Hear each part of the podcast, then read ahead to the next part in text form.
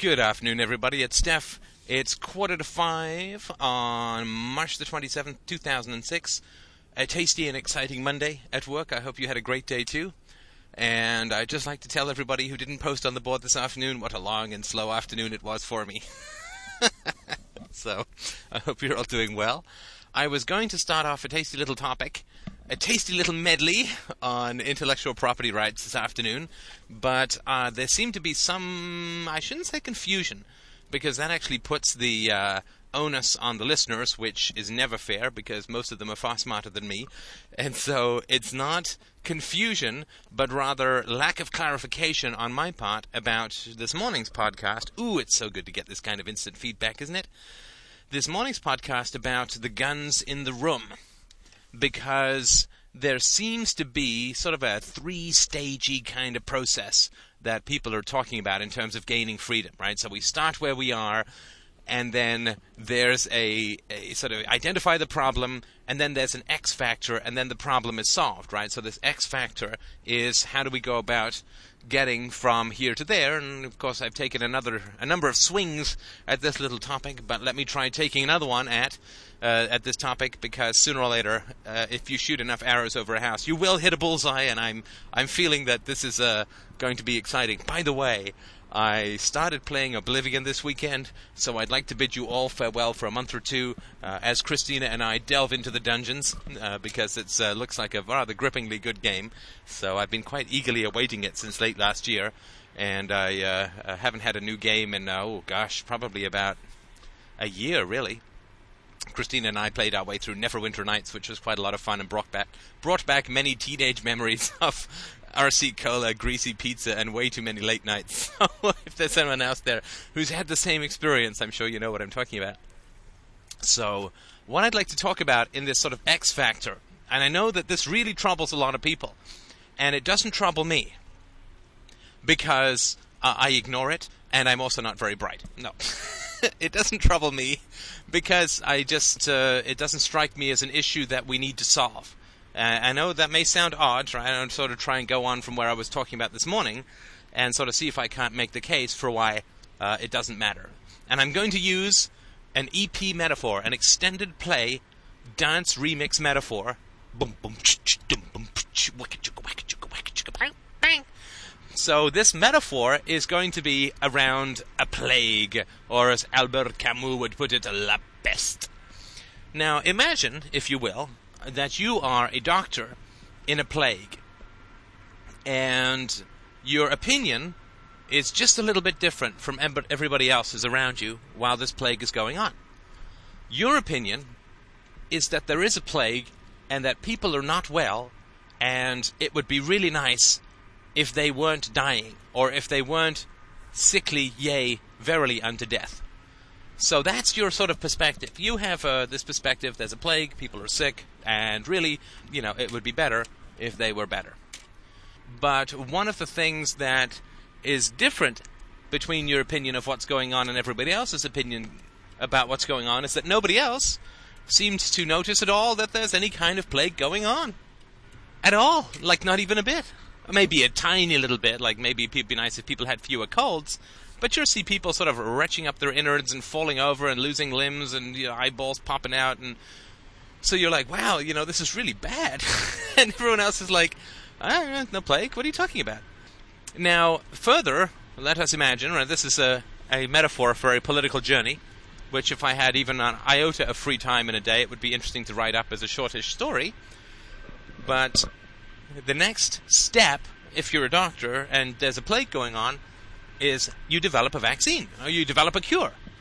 Ideally, you develop a cure, then you develop a vaccine, or maybe you go the other way around. What do I know? You develop something that alleviates the problems associated with the let me be humble and recognize that there are very, very many things which I don't have much of a clue about, and to overstep the boundaries of the few things that I'm good at is never a good idea. So, you come up with a cure for the plague. Man, so it can become a cure for the plague. Now, you have a problem. Because you have a cure for the plague, but nobody knows that there is a plague, although, objectively, there is a plague. Now, of course, you, you know, fairly aware, I'm sure, that the metaphor here is that violence is the plague, right? So, the world is steeped in violence, but except for a few egregious examples which are quickly forgotten, like genocides and so on, the people don't see it because obedience masks the violence, right? So we, we pay our taxes and blah, blah, blah. So you, as a libertarian, are aware that there is a plague in society called violence, and nobody else has any clue that there's a plague in society called violence. So people's major question is okay, so we, as this small group of Médecins Sans Frontières, have figured out that there's a plague and that we got the cure, but the problem is that every time we go to inject people with our cure, they think that we're attacking them, which is perfectly logical if you don't think that there's a plague. So, when we take out our trusty hypodermic syringes and we want to inject people with our cure to make them better, they sort of shrinking back from us, going, "What the hell are you coming at me with a, with a needle for? I don't know what the hell you're putting into me. This is like you're sick. Get away from me." And we're like, "No, no, you're really sick. You just don't know it. Let me inject you." and they're like, "If you inject me, I'm gonna clock you one." I'm going to call the cops. He's trying to inject me. And the cops come slithering over, not knowing that they're part of the plague. In fact, that they're one of the major viruses in the plague. And they say, if you inject that person with the cure, we're going to shoot you. So, to, to a large degree, this I think is a fairly accurate metaphor for what's going on. And of course, this is why I call it the extendo for, the extended metaphor, because I'll be working it out, oh, probably at least about 25 minutes. So, uh, Let's pace ourselves, shall we? now, my argument is that all we need to do is say there's a plague over and over and over again. And if you want to understand what I mean by over and over and over again, just start listening at podcast one from podcast 160,000. Uh, so we have to say over and over again to get people to understand that there's a plague.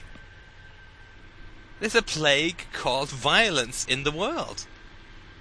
And if they don't understand that there's a plague, then they're not going to be interested in our cure, and we are going to seem both deranged, i.e., we have umbrellas out in a, in a clear sky situation, a clear blue sky. We, we're running around with umbrellas saying, It's raining, you know, it's raining, there's lightning, bring your cats in, bring in your children don't stand under that tree because people they don't think there's any rain. There's no storm, right?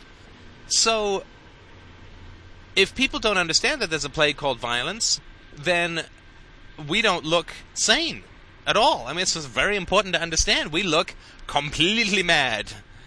Uh, as uh, the Queen song goes, uh, we look like we're one wave short of a shipwreck.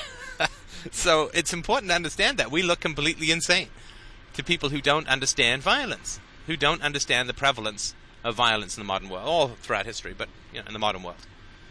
So there's no trick in this sense to getting people to understand that there's violence in the world, that it's endemic and everywhere and, and perpetual and always, other than by saying there's violence.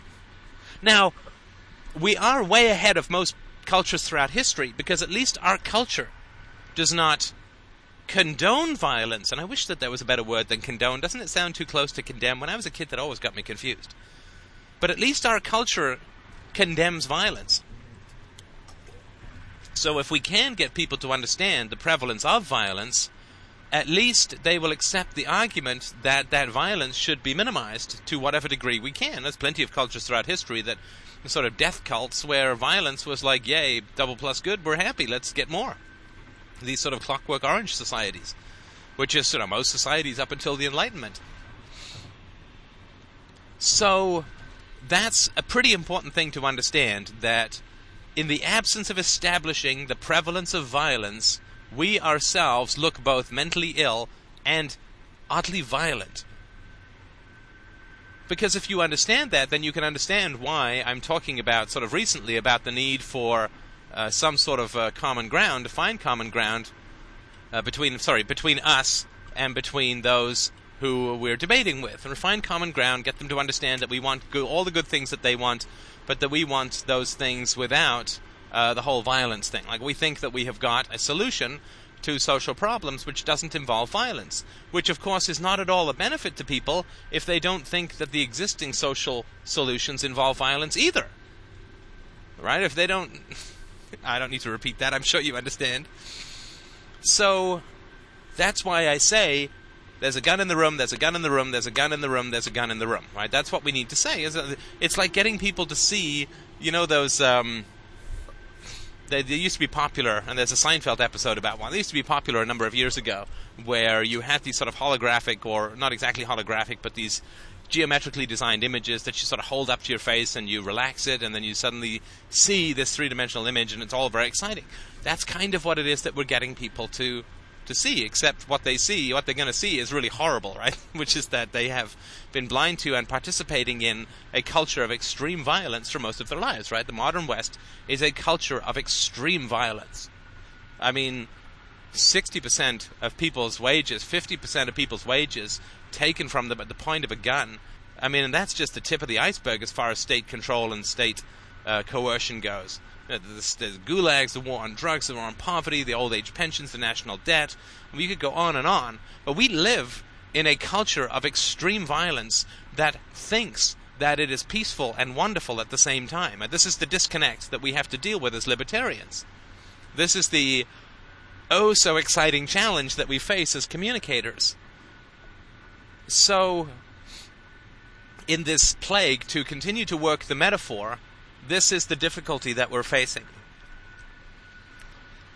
The plague is such that it saps people's energy and will and joy and love and capacity for intimacy and this and that. It enervates them. It's like if Epstein Barr or fibromyalgia were true, chronic fatigue, fatigue syndrome, it's like that.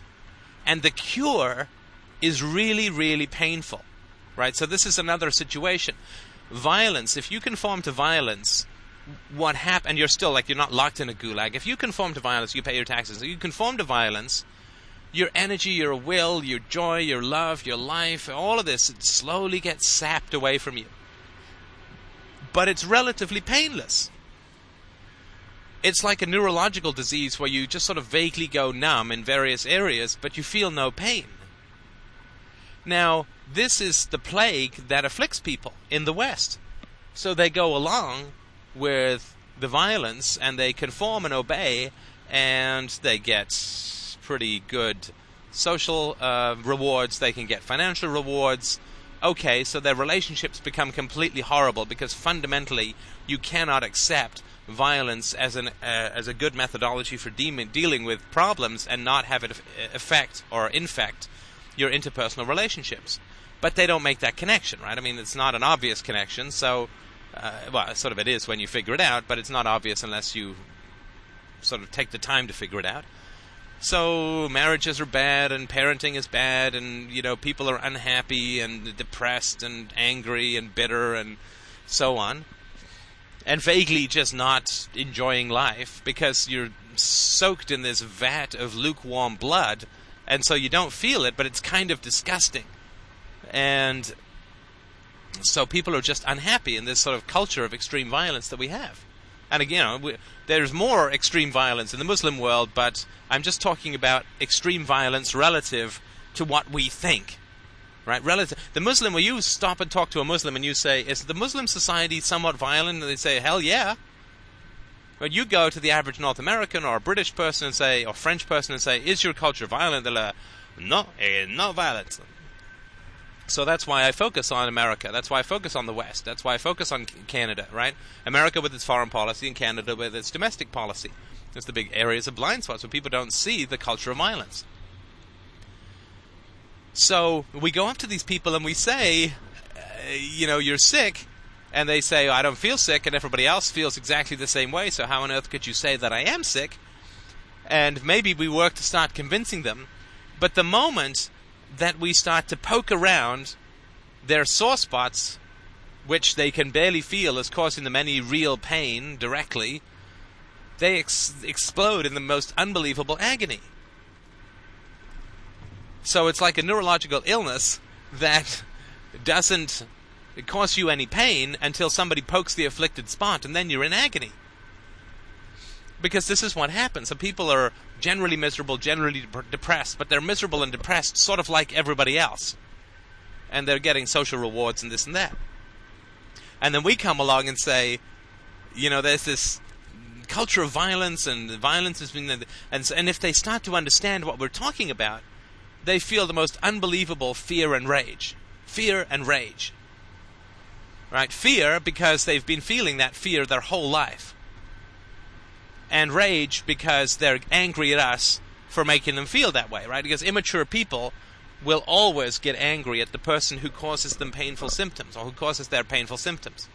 An immature person will get angry at somebody who is applying the cure, the ointment that's supposed to cure or at least alleviate some of the symptoms of their sunburn, right? So the idiots go out and get a sunburn because they don't use any SPF, and then you're putting some lotion on their back and they're getting angry at you, right? This is an immature stupid people. And this is the same thing that happens when somebody has accepted a culture of violence, and it only takes about 10 seconds to sit down and think about it and figure it out, and there's lots of material on the web and blah, blah, blah, blah, blah. But they have decided not to. Right? They've decided to go along with the culture of violence and pretend to themselves that evil is good, that violence is virtue. So then when we start poking around in their lives and say, you know, there's this violence, there's a culture of violence, and if you don't see it, you know, it's a problem, and so on, then they feel fear and rage. They feel intensely, acutely, unbearably uncomfortable. It really feels to these people like we're hanging them by the ankles out of a 20th story window. It feels like we're pushing them over a cliff. So, given that they are immature and irrational personalities to begin with, when we begin to talk to them about violence, they feel assaulted. They feel as if we are being violent. So if you've got this neurological ailment and you kind of go a numb around the edges, but you don't feel really bad, and everyone else got the same is complaining about the same thing, and then some doctor comes along and pokes you in the ankle, and it feels like a shark is eating your leg, you're going to get angry at the doctor, and you're going to say, "Oh my God, are you ever hurting me? Stop it! You're sick and evil. Why would you do that to me?" Because they don't know that the doctor is merely exposing an underlying pathology. So when we talk to people about nonviolence and freedom, they feel this fear and rage, and they don't understand that we are that we are talking about an underlying pathology within their personality structure called acceptance of and acquiescence to evil. So then we say, here's the cure. so even if we get them to understand that there's a plague, and even if we get them to understand that their vague numbness and depression is not the standard of human health, but rather a standard of extreme ill health, of extreme mental ill health, that they do not have the vitality, the energy, and the joy that should come from being alive, that they're dragging themselves through a diminished and pathetic and depressing existence because of their acquiescence to, to evil. Even if we get that far and we say, okay, they say, okay, I believe you. I can deal with the shattering pain of you poking around my neurological evil ailment. and now I want to become better. Well, then we bring out this bloody great horse needle, this rabies needle, and we say, you'll need about six months of daily injections from this, and then you will maybe feel better. Do you see what I mean? This is what we're up against, right? This is why the arguments for freedom don't work. And I don't want this to be depressing for you, because we will prevail, absolutely. But I just want you to understand that it's not your fault that we're not free yet, and it's not my fault either. Because the pain is muted of the ailment, of the acquiescence to evil. But the pain of change is blinding for most people. And that's why I applaud the people on the boards who have staunch wills of iron and backbones of steel. It's fantastic. And yet, uh, sometimes they blame themselves for being weak. Oh, my heavens, don't even think about it. You are as strong as the gods out there if you've come this far in the podcast. You are as strong as the gods combined. Now, the final problem that we have is when we talk about the plague, when we talk about the plague in society, we have another problem. It's not like we don't have enough problems. We have another problem. Now, the other problem is the problem of association. So, one of the things that I've talked about in my podcasts is this look, if we think that violence is evil, then those who adv- advocate violence are evil or corrupt at best, but definitely on the bad side of goodness. On the di- on, they may not be in pure night, but they're definitely in shadow. So, as I've talked about before, if you're a Jew and a Nazi wants you killed, there's only a certain amount of time that you can hang out with the Nazi before your beliefs or your faith or your feeling that Judaism is worth anything becomes somewhat suspect, right? So if you're a black guy who wants to join the KKK, then you're going to look a little suspect. It's going to look like you don't really believe anything that you're you're saying in terms of you know, I'm black and I'm proud. Now pass me that that white hood. Right? That's going to it's going to seem kind of contradictory. So it's again to take this this metaphor and uh, stretch it just a little more. I think it can take it. This is the equivalent of saying that this disease, this plague, is highly contagious. Now, this plague is highly contagious. And that's why it's so dangerous. It's so contagious. And yet, we are going up and hugging all of the people that we say are plague ridden and highly contagious. Right, so we say, "Oh, this plague, it'll kill you. It's airborne. It's it's skinborne. It's you know, it's it's in their aura, man."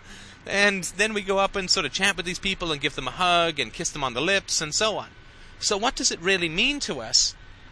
And what does it really mean to others to say that the plague is contagious and then handle all the plague victims? It doesn't seem to me that that makes our position that the plague is contagious really all that believable.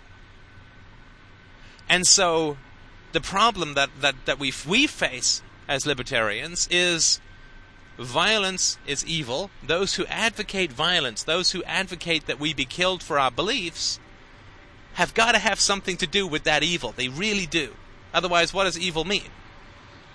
And if you have any sympathy for the Nuremberg trials, where they focus on the civilian leaders for the most part, not the foot soldiers, then you have to understand that it's the ideas that kind of drive it, right?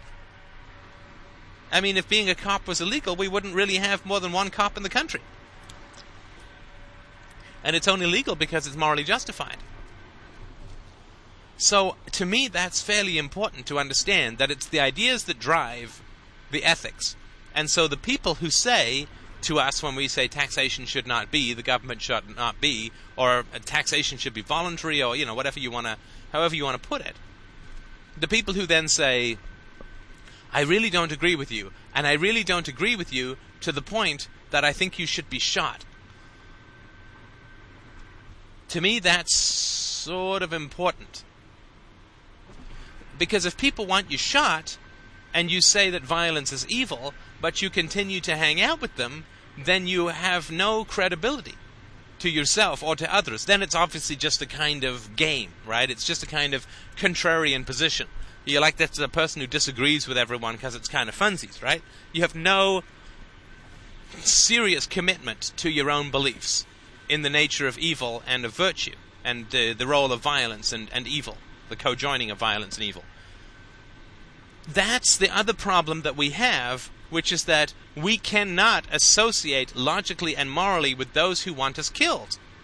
Now, I'm not saying that you lock yourself up in the attic and don't talk to anyone. Go out and talk to people by all means. You can choose not to bring the topic up, you can choose to avoid it, you can choose to do whatever.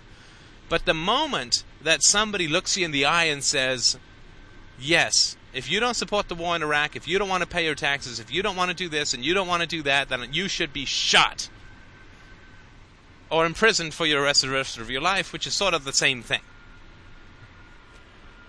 And if somebody says that to you and you're like, okay, are you free for lunch on Tuesday?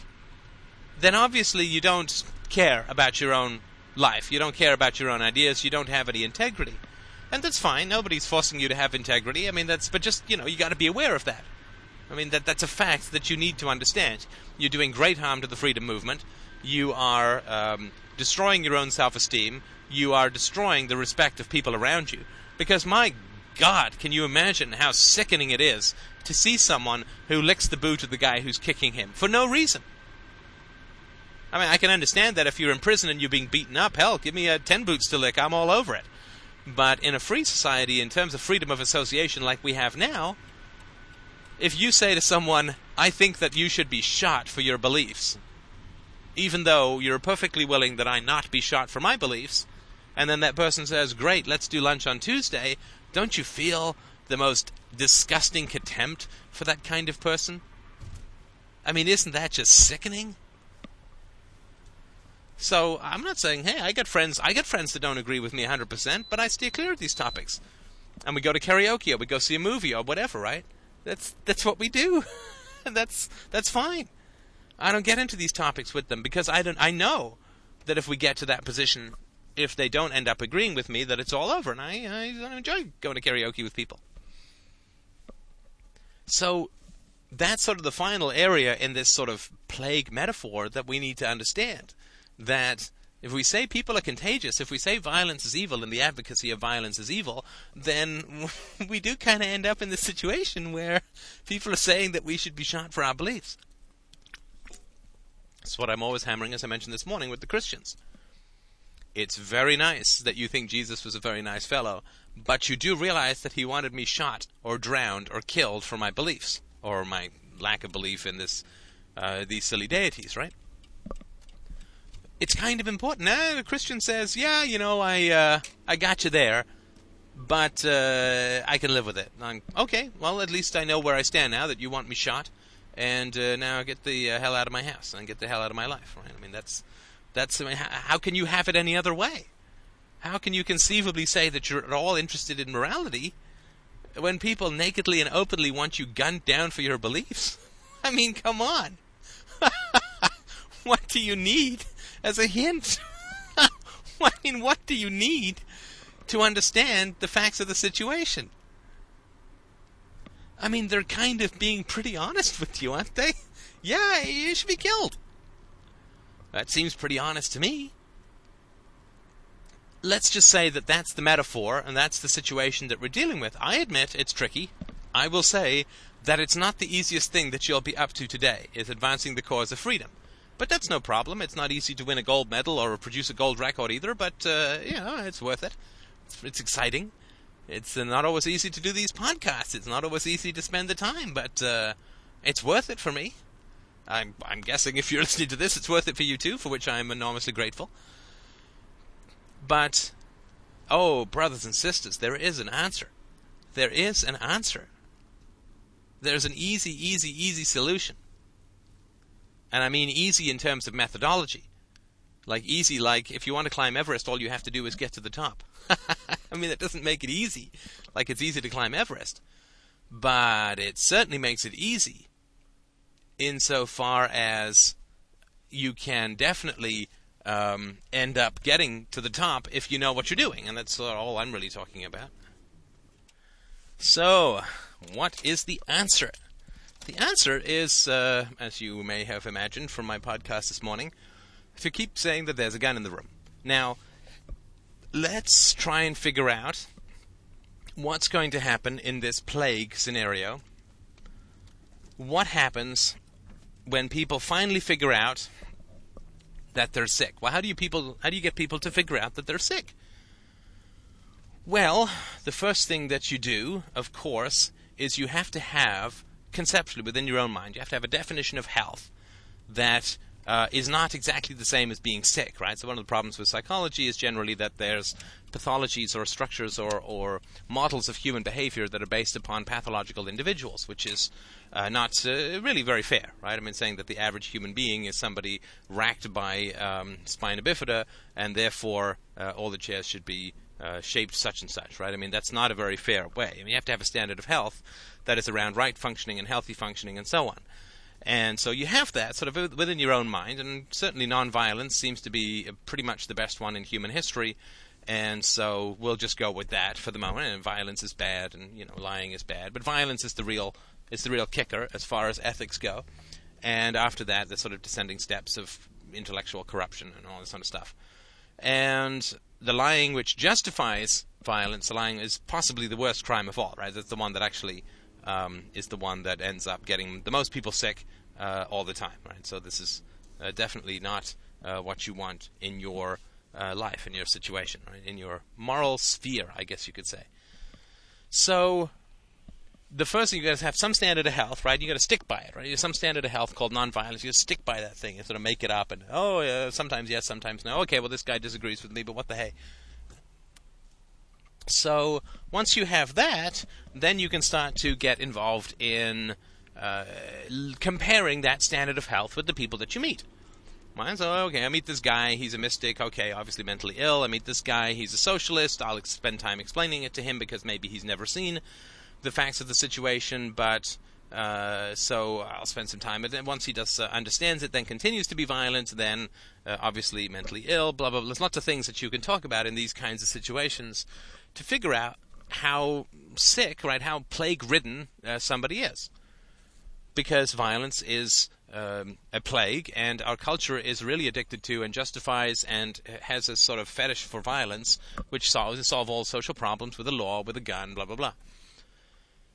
And then you need to, of course, demonstrate. You need to demonstrate health. So if everybody's in a wheelchair and they think that everybody's in a wheelchair, they're not going to understand anything different until they see somebody, say, who's not in a wheelchair. So you have to demonstrate health to people if you want them to understand that they're not well. So demonstrate vitality, demonstrate goodwill, demonstrate joy, demonstrate um, uh, um, happiness and good relationships and successful whatever you're setting your mind to, and demonstrate happiness and vitality to people because, of course, the purpose of libertarianism is not freedom, is not the small state, is not this, is not that, is happiness. So, the first thing that you need to do if you want people to accept that there's a standard of health that's different than what they're practicing is to be healthy. I mean, that seems to me the, you know, kind of the number one thing. Be healthy. And that means getting corrupt and evil people out of your life. Sorry, but, you know, if we say that violence is bad and those who advocate it are corrupt and then we hang with those who do, obviously we're neither going to be having any of our beliefs taken seriously, and neither are we going to be healthy ourselves, so there's a double whammy. A, we don't take our beliefs seriously, and B, our energy and happiness are all compromised and undermined and destroyed by having all of these corrupt people in our life. So you can't demonstrate health to someone. And I don't mean like like a trapeze artist that you demonstrate health. What I mean is you can't demonstrate, you can't be healthy and thus get somebody interested in your conception or perception of health you can't do any of that if you are not healthy yourself.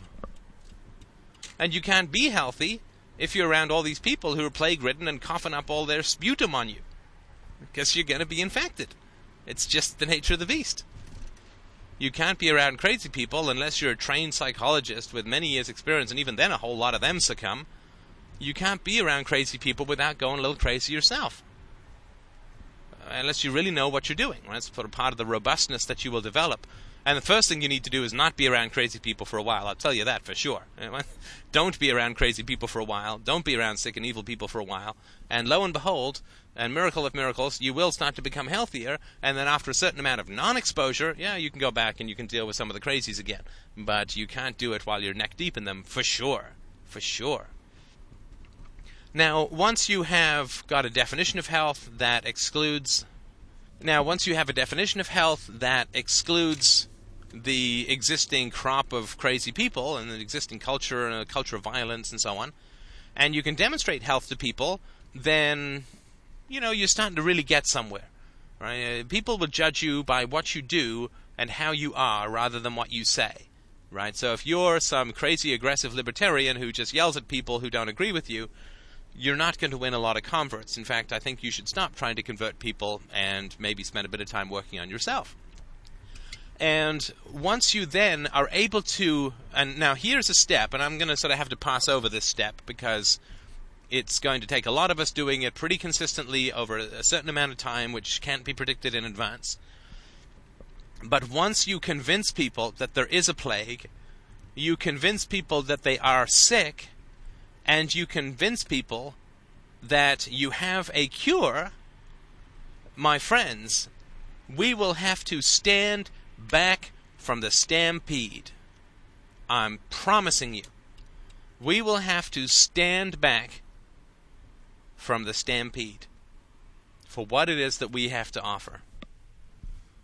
Because people kind of don't want to be sick, right? That's why all these crazy governments and status people spend all this time trying to convince them that they're not sick, that it would be sick to try and be healthy. That's why when I talk about the argument for morality, we want to own the definition of health. We really do want to own that definition of health. We don't want to hand it over to our enemies or the enemies of health. So, once we have a, been able to show people health so that they understand that they're not well, then they will at least be curious about our vitality and our health and our energy and whatever, right? Or the, the quality of our relationships. And then we say, well, you know, you can either say it or demonstrate it and then say it. But then we say, well, yeah, the reason that you're not well is because you're not happy is because you're not well. And you're not well because of X, Y, and Z, right? Now, once people really get that their the definition of health that they've been working with their whole life is not accurate, and that you yourself are able to give them their health back, their vitality, their energy, then, you know, stand back. You're going to be stampeded. You're going to be steamrollers. You're going to be run over. So, I mean, that's how it's going to happen. And that's why it's so important to work on yourself. And that's why it's so important to learn how to communicate in a positive and enjoyable manner. And to demonstrate health and happiness. I mean, if I was some bitter loner, instead of sitting in an attic snarling about the world, you probably wouldn't have gotten very far along this line of podcasts. I think. I mean, that would sort of make sense to me. So, those are sort of the major areas in which I think, or at least I would anticipate, that we're going to be able to make the change. Show health, understand health, and don't rail at people and get rid of people who want you dead that would seem to me to be a pretty good approach to dealing with this problem of the plague. Of the plague. We can't ignore the plague. See, the plague sort of impinges itself upon our consciousness. Right? I mean, it's not common to see society and to see life with this kind of clarity. This is very unusual, and sort of we're part of the um, the uh, the mutant genes through which society improves. And so, if you have this vision, you have this sort of third eye that sees violence and sees the truth, and you have a sort of genetic requirement for logical consistency, then you're kind of like a born, a born swordsman, right, or a swordswoman. And you got to take this on. I mean, I'm sorry, it's your nature. You can do what you like. You're not going to be satisfied. And if you are going to do it, then you should know the right moves or the right swings and what the enemies are, the feints and all this to use the sword metaphor because this is now metaphor central. I think we have more metaphors than pronouns now. But um, you really want to sort of know what you're doing, I think, when it comes to uh, really being able to make this uh, argument clear to people, to be able to make this perspective clear to people. You really want to have a clear view. You want a clear eye of what it is that you're doing you can't really give up the fight if it's your nature. If you've come this far, I mean, you can. Obviously, everything's ch- a free choice. But if you've come this far, then you have to react. Uh, I think accept the reality of the seriousness of what it is that we're dealing with. That the world is sick, uh, desperately sick. That the world is awash in invisible blood, and uh, we're the only ones who can swim, and we can save as many victims or drowning victims as we can. And in order to do that, we have to sort of be robust and healthy and joyous and happy and excited and thrilled and you know without uh, without compromise, without compromise. And we we can choose to compromise, but the compromise is never valid. And we can choose to lie. It doesn't mean that lying is good, uh, except under very rare situations when you're under the threat of force. So that's sort of my suggestion about where we go. And it's of course it's complicated. I mean, the world is barely waking up to the fact that it's sick at the moment. It's starting to happen. But unfortunately, it's coming out of cynicism at the moment and in a kind of nihilism, which is not sort of where we want to go in the long run. But at least the sort of smug self satisfaction of the past uh, seems to be draining away. Certainly, it is draining away uh, among the younger generation, which is why I spend uh, time and energy where I can to uh, talk to and to I am younger people to give them some sort of uh, at least perspective, right? That that it may look bad, but it's looking a whole lot better than it did, say, 15 years ago because you have this new generation of people who aren't wedded to the same nauseous, uh, sycophantic uh, fantasies around the power and benevolence of the state. All you hear this from is for the sort of self-serving older generations. You don't hear this so much from the younger generations, and the level of skepticism around power is is growing. Now, unfortunately, it's growing in isolated spots. And this is the danger, right? The, the, divided we fall, right? Divided we fall, united we stand. In this sense, it really makes, uh, in this uh, situation, it really makes sense. Got to join with the socialists in their critique of corporations and, th- and, and third world policies and foreign policies and so on.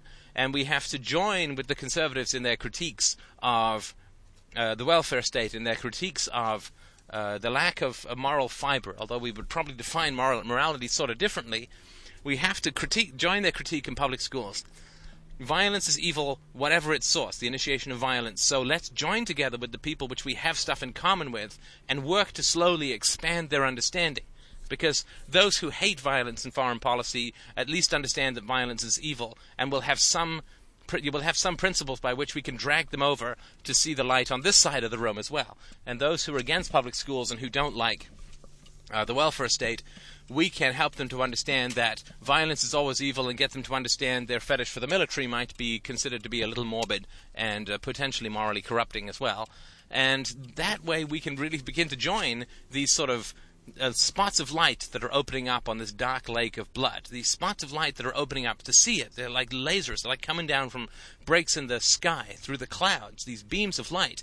We want to unite them so it's a clear sky. We can see the whole landscape. But the only way we can do that is to agree with the people where we have agreement and to slowly widen that agreement based on principles. And it is going to be hard. What we have to keep pointing out is there's a gun in the room, there's a gun in the room, there's a gun in the room, and it's pointed at us. That's my rap song. That's my chant to freedom. There's a gun in the room, and it's pointed at us. And uh, the more we ignore it, the worse our lives will become. So I hope that this makes some sense to you. I know it's not exactly a 12 point plan, but uh, it really feels strongly this is the way that it's going to have to happen. And looking for some other easier way, I think, is just going to uh, be corrupting overall. So thanks so much for your time as always.